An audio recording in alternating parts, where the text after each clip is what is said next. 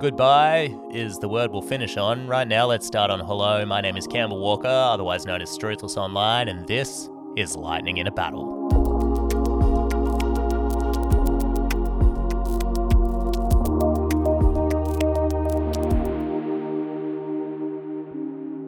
This podcast is all about small hits of lightning, just to, I don't know, get you off the couch, to make you feel something, to take you from being a static blob, which we all are from time to time, some weeks more than others, into being a blob that is jumping around the room and hopefully, I don't know, doing your dishes, making songs, finishing the book that's been on your bedside table for about eight months.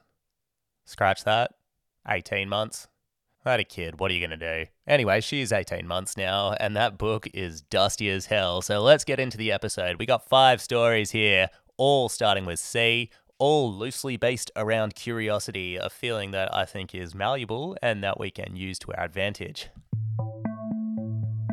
On the program today, these five stories are Caroline Konstnar, a comedian and artist who has already achieved a lot at her young age, but not in a way that will make you jealous, more in a way that will inspire you. Trust me on that one.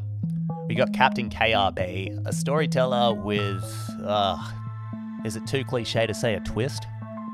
After this, I would like to talk about Cheryl Hayashi, a fascinating person with a fascinating obsession spiders. The fourth story I'm going to tell is about Chronophoto, which is about a game that I think will make you see the world differently. Finally, the theme. We'll talk about C for curiosity. What is curiosity? What does it mean? And how can we use it in our own lives? Alrighty, that's the frickin' index. Let's read the book. Let's all hang out. Let's get cooking. Let's do math. Not the last one. Let's not do math.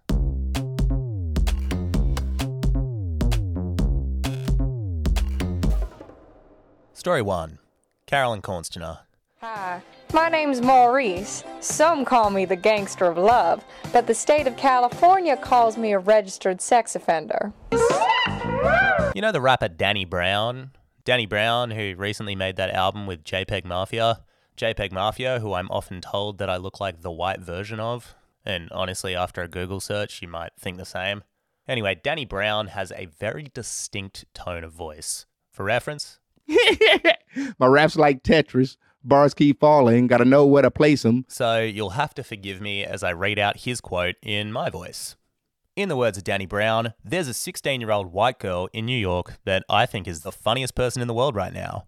Her name's Caroline Konstnar, which is a name she made up. She makes joke songs. She made a song about taking a shit in public. And I've just shit myself in public. It's so fucking funny. Just once again, try to hear that in Danny's voice. it's been four years since Danny said that about Caroline Konstnar, and all I can say is it still holds up. She is still the funniest person in the world. Hi there, I'm Josh Tabela. Most people, when they first meet me, think that's a stupid name, and you're right, it is. Like any brilliant creator or a brilliant parfait, there are layers to how you can consume them, and each layer gives you a different experience and a richer context of the whole. Caroline's surface layer is her videos. The funny videos, the ones that Danny said were about taking a shit in public. AIDS, herpes, gonorrhea, scabies, and crabs. Think you want them down your pants? No, you raging. In those, she's quick witted, poignant, nihilistic, absurd, and unafraid. They're great. I wanna be famous enough so I can commit felonies and still walk free. So, if that is the first layer, the next layer, after the music and jokes, is Caroline as an artist. I'm an artistic person. In fact, being an artist is her identity. The last name that she uses, Konstnar, is Swedish for artist, which is why she picked it as her public facing surname. She's an accomplished ballet dancer and even a terrific illustrator. Last year, for example, she drew this illustration in a near perfect rendition of Al Hirschfeld style. And while it probably helps that I'm a big Hirschfeld fan and that modern Hirschfeld fans are few and far between, damn, this was cool to see. I'd rather make a passion project of a film like The Room or Faithful Findings than make shitty 30 second videos that 12 year olds will send each other. Beyond this sense of creativity, Caroline also isn't afraid to push past the irony and actually say a few things about life, which brings us to the next part, the next section of the parfait. To keep this to three, as all the best lists do, the final layer that I appreciate Caroline Konstnar on is one that I struggle to name, but I don't struggle to recognize it. For now, I'm going to call it sincerely wonky mental health. People talking about mental health online, I think we all know this, it can go a number of ways. Uh, sometimes it is a disingenuous brand claiming to care or an influencer just looking to make a quick buck. I don't know if you ever saw that Burger King campaign, the mental health meals, depression meals, anxiety meals, all of that. It was meant to be in contrast to McDonald's Happy Meals. And for that particular campaign, they kept saying how, no, we don't all have to be happy all of the time. But they didn't actually really do anything to combat depression. It was really just like, hey, look at us, talk about us today, talk about us today, talk about us today. Yeah, what was all that about? Anyway, it's pretty forgivable if you're cynical when it comes to hearing the word mental health online. I am. But other times when you hear it, you just know it's real. It's raw and it's spoken from a place that you recognize deeply within yourself. There is this Reddit post she made when she took a break from the internet a couple years ago. She describes her low with a scene that I imagine most of us know, but wish we didn't. In her words, I literally slept for days on end, and when I was awake, inhaled ridiculous amounts of food. My hands shook constantly because there was no dopamine in my brain, and my motor skills took a shit. The point is, I was lucky to have an opportunity to entertain you all, but I don't feel compelled to keep your engagement for the sake of attention. And there's this sense of uneasy hope as she ends her post. Once again, with words that I find uncannily familiar. That said, just you fucking wait till I come back. Nothing's holding me back when I'm on two mood stabilizers and two antidepressants, which leaves me on the constant verge of a manic episode. Maybe it's the fact that we both have Reddit histories full of desperate questions to various bipolar subreddits, or maybe it's just the bluntness of it all. I'm not sure. But something about this really, really resonates. She wrote that post three years ago, and hey, she held true to her word. Today she is back. For so many years, I thought that there was something wrong with me. That I was the black sheep and I needed to change my personality. And after a lot of time and consideration, I realized who I was. I'm a piece of shit. She's recently begun a new project called Best Friends Simulator. Hello, everyone. Welcome to Best Friend Simulator. My name is Best Friend Caroline. This is Best Friend Will. All right, my face is up here. His face is up there, guys. To break my three tiered list, it's a blessing as a fan to have a new layer, a revival, a renaissance, a re Cornstenaring of the Caroline. The person who sent this to you wants to spend, you know, a moderate amount of time with you. Not forever. That's unreasonable. Divorce is inevitable. Maybe you don't share the same taste in music. Maybe you do. I wouldn't fucking know because I am not a part of your relationship. All right, I'm not a part of any relationship for that matter. You know, I, I, I just want someone to care about me and no one fucking cares.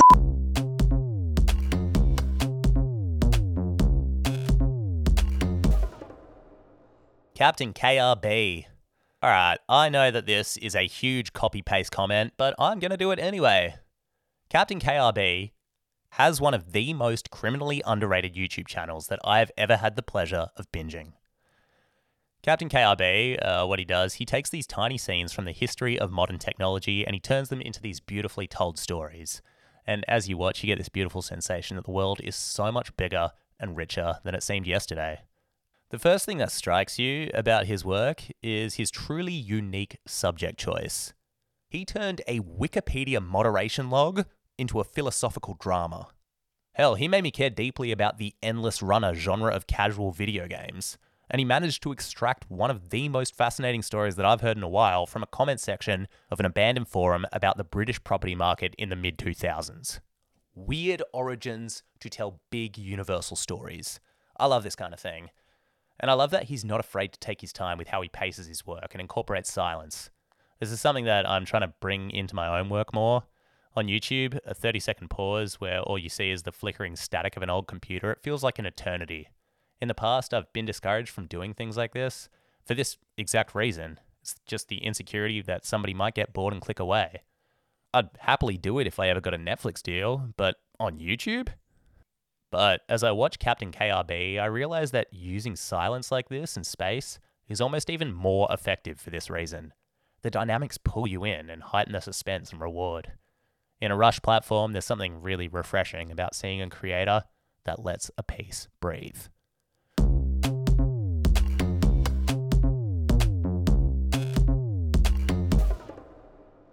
Cheryl Hayashi.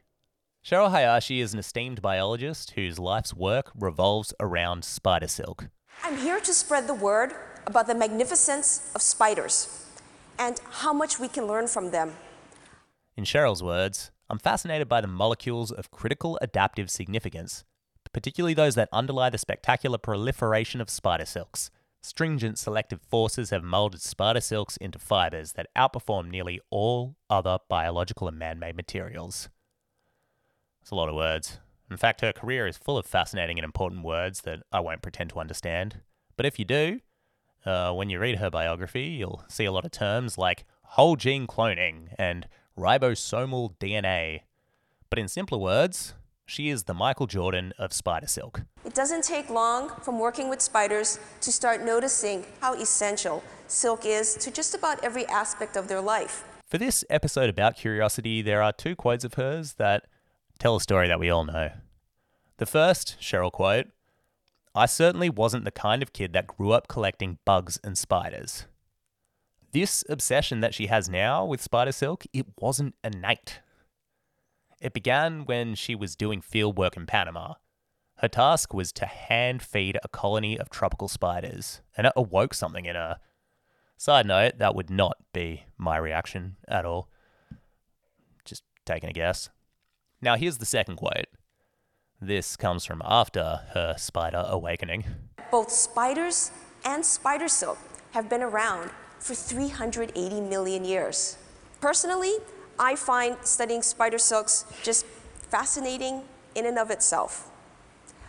I love when I'm in the laboratory and new spider silk sequence comes in. That's, that's just the best. It's like the spiders are sharing an ancient secret with me. And that's why I'm going to spend the rest of my life studying spider silk. Just to make sure that sinks in, the first quote, she wasn't obsessed with spiders, and the second one, she feels like they're sharing an ancient secret with her, and she wants to spend the rest of her life studying them. The transformation here to me is the story of malleable wonder. When I hear this, I see passion for what it is, or for what it is metaphorically. A pilot light in a barbecue. The flame is always present, but it's never significant without intervention. The trick is to notice what things are even of mild interest and then actively turn up the heat. We'll get to how to do this in a second, but first a quick thought on why. The feeling of deep wonder is, I believe, the most sustainable fuel on which motivation thrives. For all the productivity hacks out there, and a lot of them are great, there is really nothing that can replicate true curiosity. The good news is, this curiosity is something that we can hone like a skill. The next time you see a spider web, please pause and look a little closer. You'll be seeing one of the most high performance materials known to man. To borrow from the writings of a spider named Charlotte, silk is terrific. As Cheryl puts it, for me, each day begins and ends with wanting to learn a little bit more about the secrets of spider silk.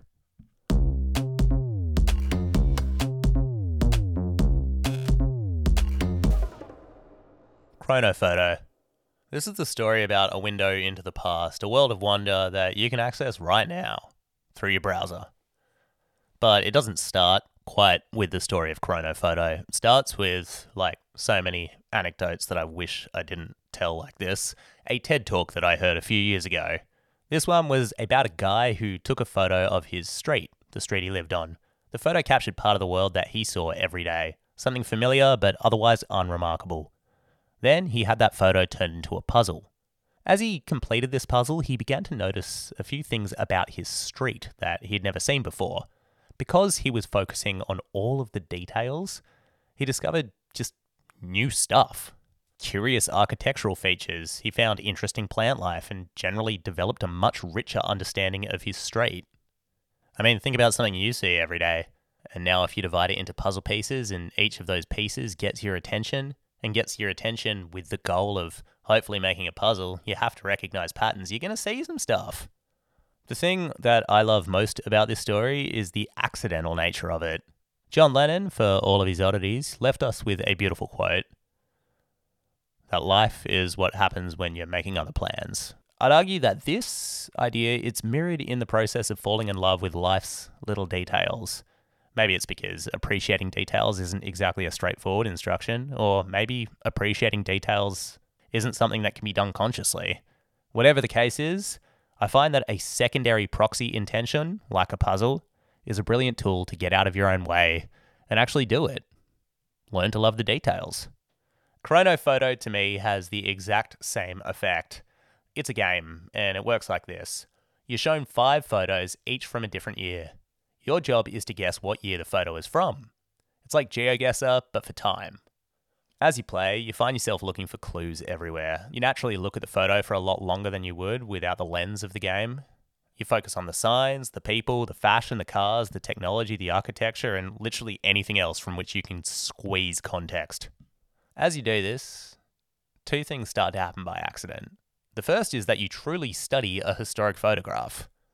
This slow but engaging use of your attention, it is a weirdly rare activity in this era of engagement bait.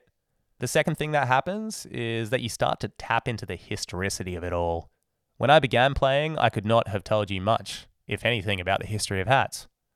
Once I realized how tied specific hats were to eras, I learned them to get better at the game.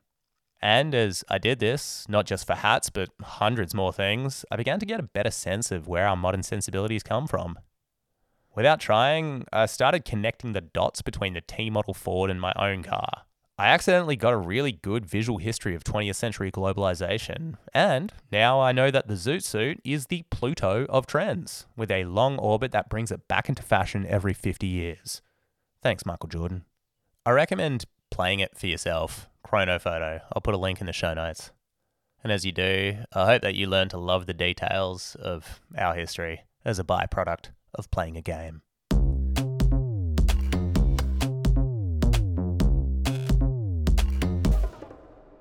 C is for curiosity. Curiosity is the unsung hero behind humanity's greatest discoveries and innovations. It's that gentle tug that pulls us towards the unknown, the whisper that urges us to ask why and how. In its essence, curiosity is a thirst for knowledge, a yearning to explore, understand, and ultimately grow. Hell yeah. Grow like a flower. Side note, my daughter is saying flower about a thousand times a day, and everything's a flower, if it's lucky. It's hilarious and awesome and beautiful. But here's the revelation curiosity isn't just an inherent trait, it's a muscle, and it's waiting to be flexed. Like any skill, it can be nurtured, honed, and expanded. On the flip side, it can also go unused, shrivel, and die. This second outcome has been made all too easy with social media addiction, despite the promise of connection that these services once sold themselves on. Hey, life's gonna be cool. Psych, you're addicted. I'm a big believer in how you do anything is how you do everything. So, to get curious in a big way, one of your best bets is to get curious in a small way. What I mean by this is not focusing on gigantic things, not suddenly becoming an investigative journalist and dedicating your life to, I don't know, an unanswered cold case, but more trying to practice curiosity in the tiniest little slithers of moments. So then when it does come to those big moments, that muscle is ready, henched, yoked, swole, and ready. Here are four tactics that I use regularly to grow my own sense of curiosity. First one's easy scroll Wikipedia instead of social media. Hey, that one even rhymes. Second one, make lists of specific things you like. This works really well if you've got a list buddy. I've got my friend Billy for this. We each challenge each other to make and share lists. Sometimes they'll be obscure, like lists of birds that go hard, which had me learn about so many cool birds. Other times there'll be things that are familiar, like top 20 albums of all time. But even that, it makes you really consider the art form. The third of the four tactics is noticing new things in familiar spots. Just like with the puzzle making TED Talk, or with Chronophoto, I'll play a similar game in a room that I know well. First round is what haven't I noticed in this room? The second round is who would I have to be for this to be the first thing I noticed?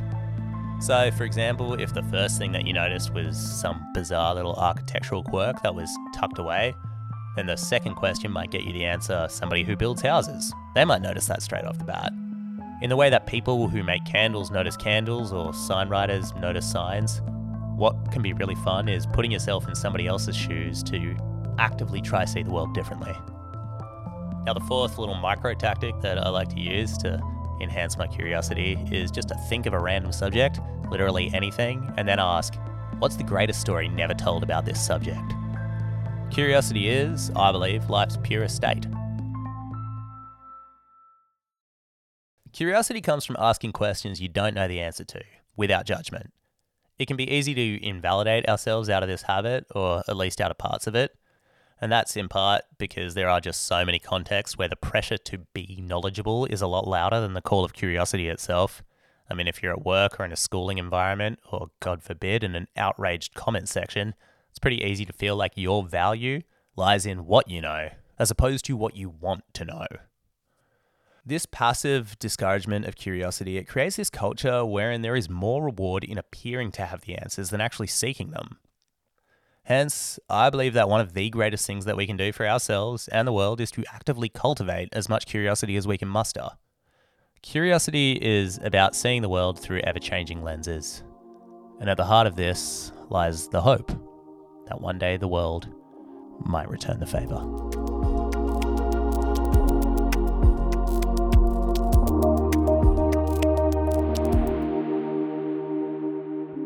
We did it!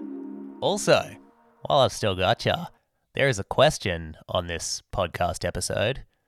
How'd you feel about this podcast episode? And I would love it if you could answer that. I'm a little bit ill this week, still recovering from moving overseas. It's been a lot, but uh, it was really, really cool to see everybody's answers last week and I don't know, just to get that nice encouragement going both ways. So, yeah, chuck in your answer on the Spotify feature, share it with a friend, pretend it's a pyramid scheme that isn't going to damage everything in your world, and just share it. Share it with nine friends and ask them to share it with nine friends. That is how podcasts get out. The Amway method. But yes, I do hope that you enjoyed this. Have a, what's a good C adjective? Campbell. That's my name. Have a Campbell of a week. yup, that's what we're doing. Hey, here's another C. Catch ya.